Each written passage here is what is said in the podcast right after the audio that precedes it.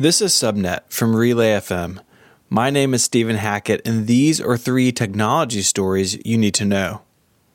Camera maker Red has given journalists a look at its upcoming Hydrogen 1 Android phone. Its large 5.7 inch display is home to what the company is calling 4View. This technology promises to allow a user to move from a standard 2D display to a 3D one with a holographic view for select content. People who have had hands-on time with the phone says it's an improvement to 3D done on phones in the past, but say the effect is hard to describe and nearly impossible to capture on film. Beyond the display, the Hydrogen 1's other big promise is one of expandability. The back of the phone comes complete with a series of pins for connecting to various modules.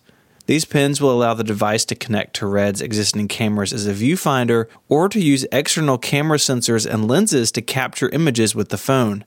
Given Red's main line of business, this could lead to some very interesting developments.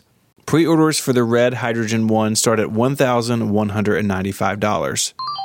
Tesla has released the pricing and specifications for the Model 3 in a dual motor all wheel drive configuration. Bumping up to the dual motor drivetrain comes with a $5,000 cost. That brings the cost of an all wheel drive Model 3 to $54,000 just again to get into the door. The all wheel drive Model 3 will start to ship this summer.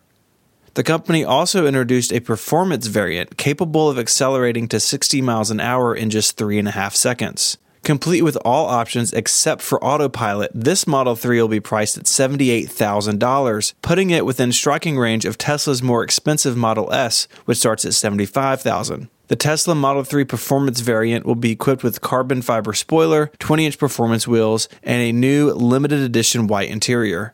There's no firm date on when these cars will roll off the factory line.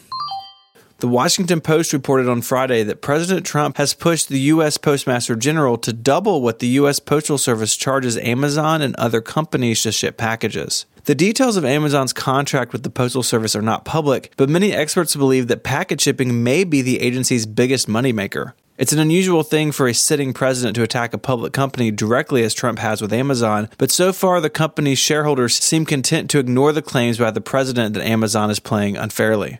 For additional coverage of these stories and many more, search for Relay FM in your podcast player.